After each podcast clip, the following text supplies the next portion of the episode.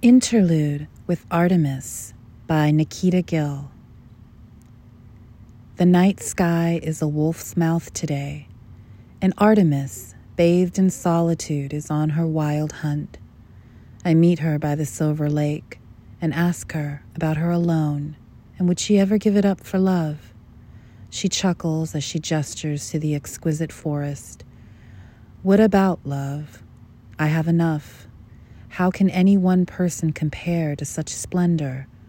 I traded my duties for belonging to myself, for this wolf wild heart was not made to surrender.